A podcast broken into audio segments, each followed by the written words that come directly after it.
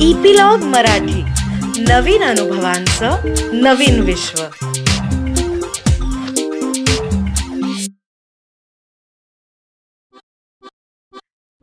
नमस्कार मी रीमा अमरापूरकर.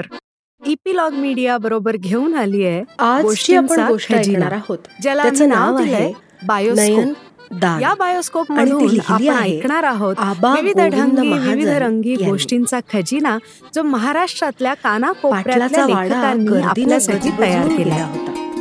बाया नव्या साड्या नेसून सजून धजून आल्या होत्या. काही पोरसोरही नव्या ड्रेसमध्ये आलेली. सकाळच्या गाडीनं पाहुणे मंडळीही येऊन पोचली होती. घरात लेकरांबरोबर बाया आणि ओट्यावर माणसं गप्पा गोष्टीत रंगलेली. तर कुणी पलंगावर मस्त पाय सोडून बसलेलं.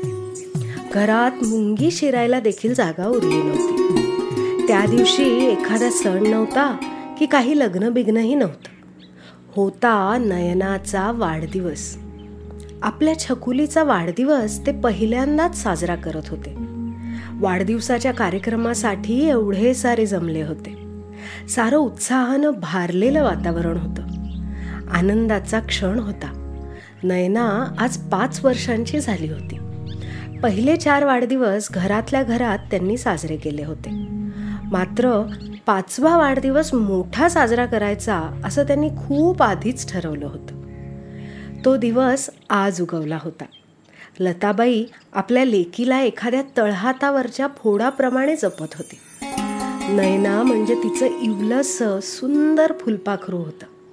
अशोकराव आणि लताबाईंच्या घरात जवळपास वीस वर्षांनी बाळ जन्मलं होतं. उशिरा का होईना पाळणा हल्ला होता. लाडक्या लेकीसाठी काय करू आणि काय नको असं त्यांना झालं होतं. अशोकराव ही मोठी आसामी गर्भ श्रीमंत कुटुंब शंभर एकर शेतीवाडी रुबाब होता.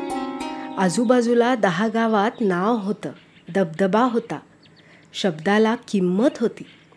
अनेकांचे वाद ते झटक्यात मिटवायचे. भांडणतंटा मिटवण्यात हातखंडा होता त्यांचा. अशोकराव होताच तसा. माणसांमध्ये देव पाहणारा. जेंटलमन माणूस. इतरांसाठी जगणारा. अडीअडचणींमध्ये मदतीसाठी धावून जाणारा. माणुसकीनं ओतप्रोत भरलेला भला माणूस. खूप वर्षांनंतर वाड्यात आनंद सोहळा भरला होता. म्हणून सर्वांनी हजेरी लावली होती. शुभेच्छांचा वर्षाव सुरू होता. पाच वर्षांची नयना गुंडस मुलगी. वाढदिवसाच्या ड्रेसमध्ये आज एखाद्या परीला देखील लाजवेल अशी भासत होती. गोरी गोमटी हसऱ्या चेहऱ्याची पाणीदार डोळ्यांची. तिच्या दुडूदुडू पावलांनी तर घराचं जणू गोकुळ केलं होतं. वाड्याची शोभा वाढवली होती. तिचं बोबडं बोलणं कानांना खूप मधुर वाटायचं. नुसतं ऐकत राहावंसं वाटायचं. म्हाताऱ्या कोताऱ्या बाया तिचा गालगुच्चा घेत होत्या. मायेनं कोण कौतुक करत होत्या. प्रेमानं तिला कोणी चॉकलेट देत होतं तर कुणी गोळ्या बिस्किट तर कुणी चावीची मोटार गाडी आणि काय काय बरंच काही. नयनानं एका हातात बाहुलीला घट्ट धरलं होतं. बाहुलीमध्ये तिचा भारी जीव तिची लाडकी बाहुली गोजिरी सानुली. मधूनच ती इवल्या हातांनी गोळ्या बिस्किट तोंडात टाकत होती. आज तिची मज्जाच मज्जा होती. तिला जणू आनंदाचे पंख फुटले होते. लताबाईनं तिला सजवलेल्या पाटावर बसवलं. तिला ओवाळलं. सजवलेला केक कापला गेला. छोटुकल्या मुलांनी एका आवाजात टाळ्या वाजवल्या. खूप साऱ्या भेटवस्तू आल्या होत्या. लेकीच्या कौतुकाची गाणी सुरू झाली. काहींनी आखाजीची गाणी तर काहींनी गौराईची गाणी म्हटली. हळदी कुंकू झाला नाश्ता झाला. आलेल्या पाहुण्यांनी नंतर जेवण खावण संपवलं. शेवटी एकदाचा वाढदिवसाचा कार्यक्रम संपला. लताबाई दिवसभराच्या दगदगीनं खूप दमल्या होत्या. अंथरुणावर अंग टाकताच त्या निजल्या. भल्या पहाटे त्यांना अचानक चटका लागल्यासारखं झालं. झटकन डोळे उघडले. जाग्या झाल्या. पाहिलं तर काय? नैनाचं अंग खूप गरम झालेलं. तापानं फणफणली होती नैना. रात्रभरातच तिचा फुलपाखरासारखा चेहरा अचानक ओढला गेला. पार कोमेजून गेला होता. अशोकरावांची ही झोप उडाली होती. एवढ्या पहाटे डॉक्टरांना कसं बोलवावं? काय करावं? का उतरेल थोड्या वेळात ताप. उजाडलं की लगेच डॉक्टरांना बोलव असा विचार केला. तोवर रुमाल ओला करून तिचं अंग कितीतरी वेळ पुसून काढलं. कपाळावर ओल्या रुमालाची घडी करून ठेवू लागले. घरात ताप खोकल्याचं औषध ठेवलं होतं. चमचा भरून पाजलं. औषध पिता पिता नयनाला उलटी झाली. सर्व अंथरूण उलटीच्या घाणीनं भरलं. कपभर दूध पाचलं तेही उलटीतून निघून गेलं. मग उलट्यावर उलट्या सुरू झाल्या. ताप कमी होत नव्हता. उलट्या काही केल्या थांबत नव्हत्या. लताबाईंची पार घाबरगुंडी उडाली. नैनाला असं यापूर्वी कधीच झालं नव्हतं. अशी अचानक तब्येत बिघडली तरी कशी? नैनाच्या काळजीनं अशोकरावांना घेरलं होतं. दर पाच मिनिटांनी ते तिचा ताप पाहू लागले. आता दम धरून उपयोग नव्हता.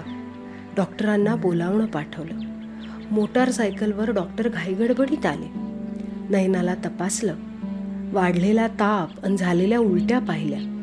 वेळ न घालवता ताबडतोब तिला हॉस्पिटलमध्ये दाखल करण्याचा सल्ला दिला. अशोकरावांची चिंता अजूनच वाढली. हॉस्पिटलमध्ये ॲडमिट करावं लागतंय म्हणजेच तब्येत जास्तच बिघडली की काय?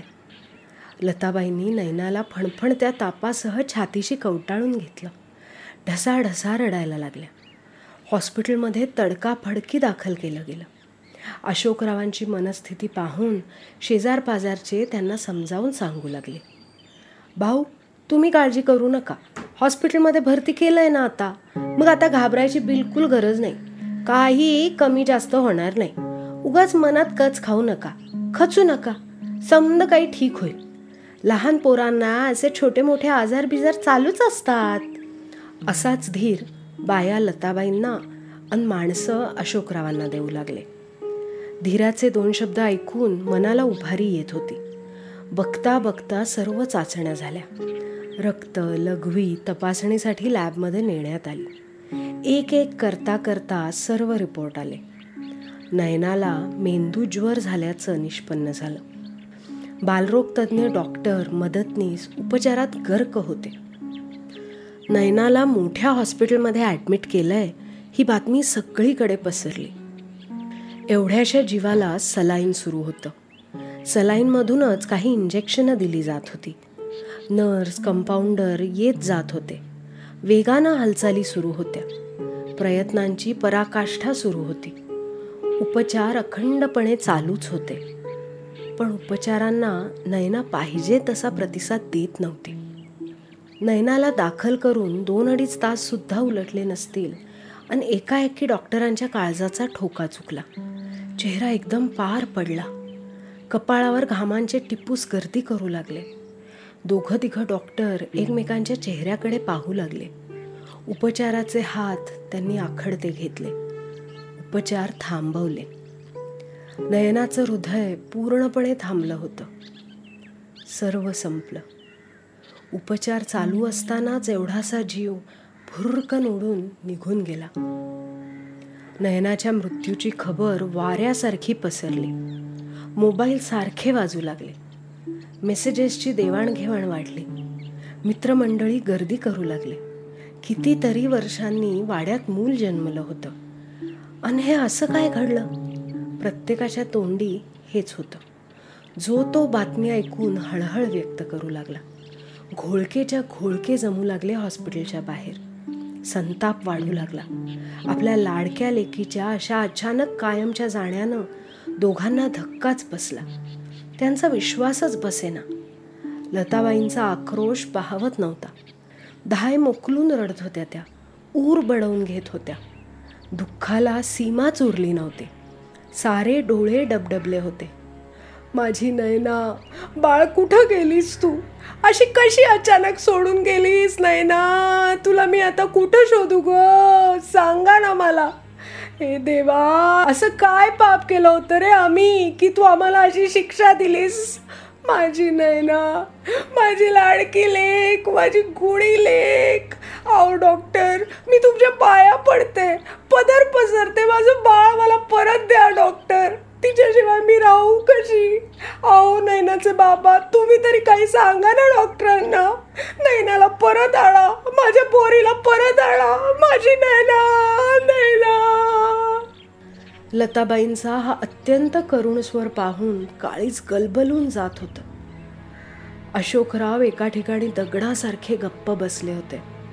भरल्या डोळ्यातले अश्रू लपवण्याचा प्रयत्न करत होते. आतून बाहेरून पार हादरून गेले होते. बाहेर जमलेल्या लोकांचा उद्रेक वाढायला लागला होता. लोकांमध्ये डॉक्टरांविषयी प्रचंड नाराजी वाढू लागली. नयनाच्या अकस्मात मृत्यूला जो तो डॉक्टरांनाच जबाबदार धरू लागला.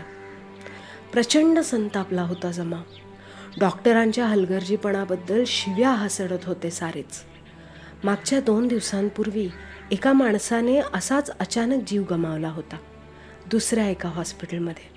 तेव्हा त्या हॉस्पिटलमध्ये प्रचंड तोडफोड झाली. आरडाओरडा झाला. दांगडो झाला होता. डॉक्टरांना काळं फासलं गेलं होतं. आता देखील असंच काहीसं होईल असं डॉक्टरांना वाटू लागलं. असं काही होऊ नये म्हणून डॉक्टर मनातल्या मनात देवाकडे प्रार्थना करू लागले. वातावरण शांत होण्याची चिन्ह दिसेनात. उलट जसजशी गर्दी वाढत होती तसतसं वातावरण आणखी चिघळू लागलं. परिस्थिती हाताबाहेर जाऊ नये म्हणून अशोकराव उठले. जड अंतःकरणानं हॉस्पिटलच्या बाहेर आले. स्वतःला कसं बसं सावरलं होतं त्यांनी. समोर नजर टाकली. नातेवाईक मित्रमंडळी आणि खूप सारे अनोळखी होते. प्रचंड खचाखच गर्दी. गर्दीसमोर दोन्ही हात जोडले. गहिवरलेल्या आवाजात म्हणाले शांत राहा. शांत राहा. डॉक्टरांना असे शिव्याशाप देऊ नका. माझ्या बंधूंनो असा दांगडो तोडफोड करू नका. डॉक्टर खरंच शेवटपर्यंत खूप प्रयत्न करत राहिले. पण त्यांना अपयश आलं त्यात त्यांचा तरी काय दोष? अशोकराव एखाद्या सराईत वक्त्याप्रमाणे बोलत राहिले. ते कळकळीचं बोलणं ऐकणाऱ्यांच्या थेट काळजाला जाऊन भिडत होतं. अशोकरावांचं प्रसंगावधान आणि दाखवलेला समंजसपणा वाखाणण्याजोगा होता. काही लोक मात्र कुरकुर करू लागले. त्यांना अशोकरावांचं असलं वागणं मुळीच रुचत नव्हतं. त्यांची अशी अपेक्षा होती की अशोकरावांनी नयनाच्या मृत्यूला डॉक्टरांनाच दोषी ठरवावं. पण तसं झालं नाही. जमलेले डॉक्टर आदरयुक्त भावनेने अशोकरावांकडे नुसते एकटक पाहत राहिले. जमलेले मित्रमंडळी नातेवाईक यांचा राग हळूहळू मावळला. अशोकराव आणि लताबाईंनी एक निर्णय घेतला. तो निर्णय ऐकून तर ऐकणारे चाट पडले. सर्व डॉक्टरही अवाक झाले. ह्या प्रसंगी असा निर्णय ती दोघं घेऊ शकतील असं कुणालाच वाटलं नव्हतं. पण दोघांनी घेतलेला निर्णय पक्का होता. खूप विचारांती त्यांनी तो घेतलेला होता. डॉक्टरांना हे सारं अनपेक्षित होतं. डोळ्यान देखत आपलं लेकरू असं अचानक सोडून गेल्यानंतर असा निर्णय घेणं खूप कठीण काम होतं. भांबावलेले डॉक्टरसुद्धा ऐकून सुन्न झाले होते. खरंच हृदय हेलावून टाकणाऱ्या परिस्थितीत घेतलेला उदात्त असा निर्णय होता तो. तो धाडसी निर्णय होता.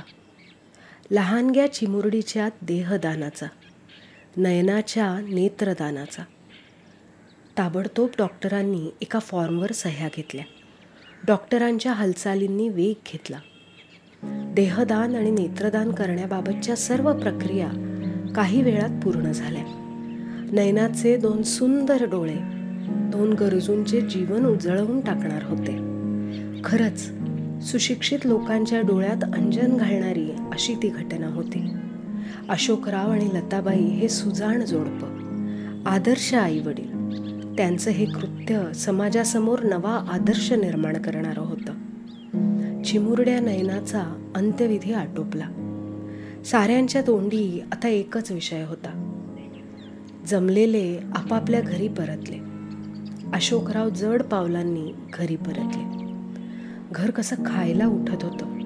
वाडा कसा भकास भकास वाटू लागला. वाड्यातला जीवच जसा निघून गेला होता. घराचं घरपण नयनाबरोबर कुठेतरी दूर निघून गेलं होतं.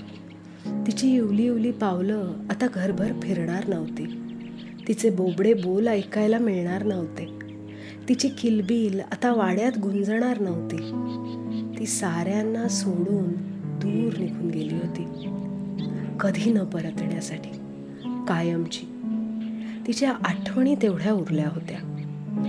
आणि तिचे दोन डोळे मात्र जिवंत राहणार होते. तिच्या दोन डोळ्यांमुळे कुणाच्या तरी आयुष्यातला अंधार हटणार होता. कुंदका पुन्हा दाटून आला. अश्रूंचा बांध थांबायला तयार नव्हता. अशोकराव आणि लताबाईंनी डबडबलेल्या आसवांनी भिंतीवर लटकलेल्या तसबिरीकडे पाहिलं.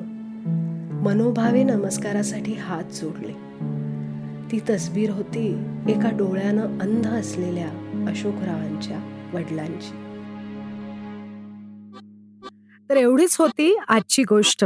आणि लवकरच आम्ही पुढची गोष्ट घेऊन येऊ आणि त्याची माहिती तुम्हाला मिळण्यासाठी इपिलॉग मीडिया वेबसाईटवर किंवा तुमच्या आवडत्या पॉडकास्ट ॲपवर जसं की Jio Saavn Apple Google podcast Castbox याच्यावर तुम्ही आम्हाला सबस्क्राईब करायला विसरू नका. आणि तुमच्या मित्रमंडळींबरोबरही हा अनुभव नक्की शेअर करा आणि त्यांनाही सबस्क्राईब करायला लावा. म्हणजे तुम्हाला एकत्र ह्या अनुभवांची मजा लुटता येईल. तसंच सोशल मीडियावर ॲट इपिलॉग मीडिया मध्ये कमेंट्स किंवा डीएम नक्की करा. आणि जर तुम्ही ॲपल डिव्हायसेस वापरत असाल तर ॲपल पॉडकास्टवर आम्हाला रेट करायला विसरू नका. म्हणजे इतरांनाही कळेल की कशी मजा येते या गोष्टी ऐकताना. धन्यवाद.